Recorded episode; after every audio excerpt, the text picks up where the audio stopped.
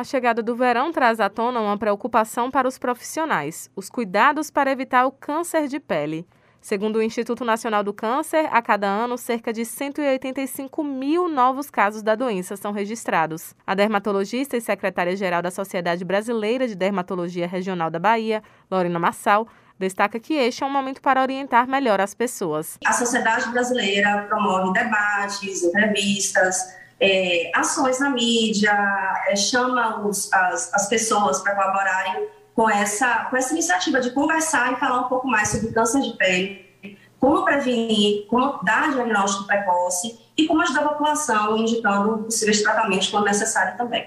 O câncer de pele age de formas diferentes no corpo dos pacientes. O câncer de pele é formado principalmente pela exposição solar exagerada ao longo de toda a vida, desde a adolescência, desde a infância, na verdade e quando a gente é adulto, nós sofremos essa consequência desse sol tomado em excesso. É, existem os cânceres de pele não melanoma, que é aquele câncer que pode ter a cor rosa, é um câncer mais perolado, é aquela ferida que não cicatriza, normalmente no rosto, nariz, orelha, pode não cometer também costas.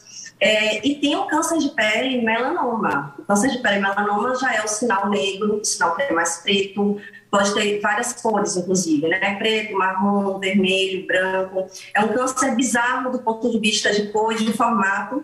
E às vezes é aquela pinta, é aquele sinal que a pessoa já tinha, mas é um sinal que sofreu modificação com o passar dos anos. Ele aumentou o tamanho, ele mudou o formato e até sangra ou tem outro sintoma associado.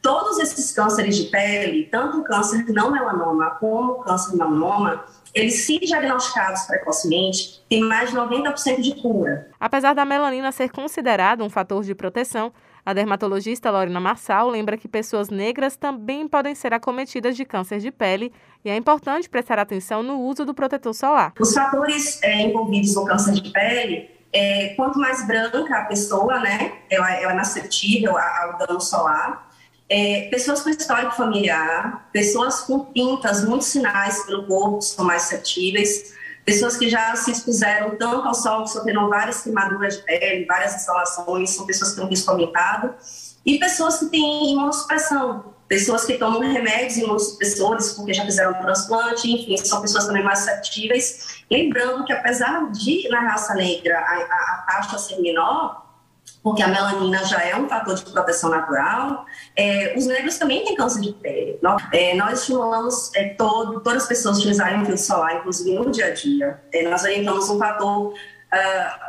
30 para exposição diária, para exposição de praia, de piscinas, nós orientamos um fator de proteção muito alto, ou seja, 50 mais, acima de 50 é, e a gente orienta a reaplicação. Na praia e na piscina, a reaplicação é a cada duas horas ou a cada imersão na água, ou a cada banho de água reaplicar. Procurar evitar exposição excessiva à radiação solar composta pelos raios UVB e ultravioleta, principalmente entre 10 da manhã e 4 da tarde, é uma das recomendações para a prevenção ao câncer de pele. Raíssa Novaes para Educadora FM.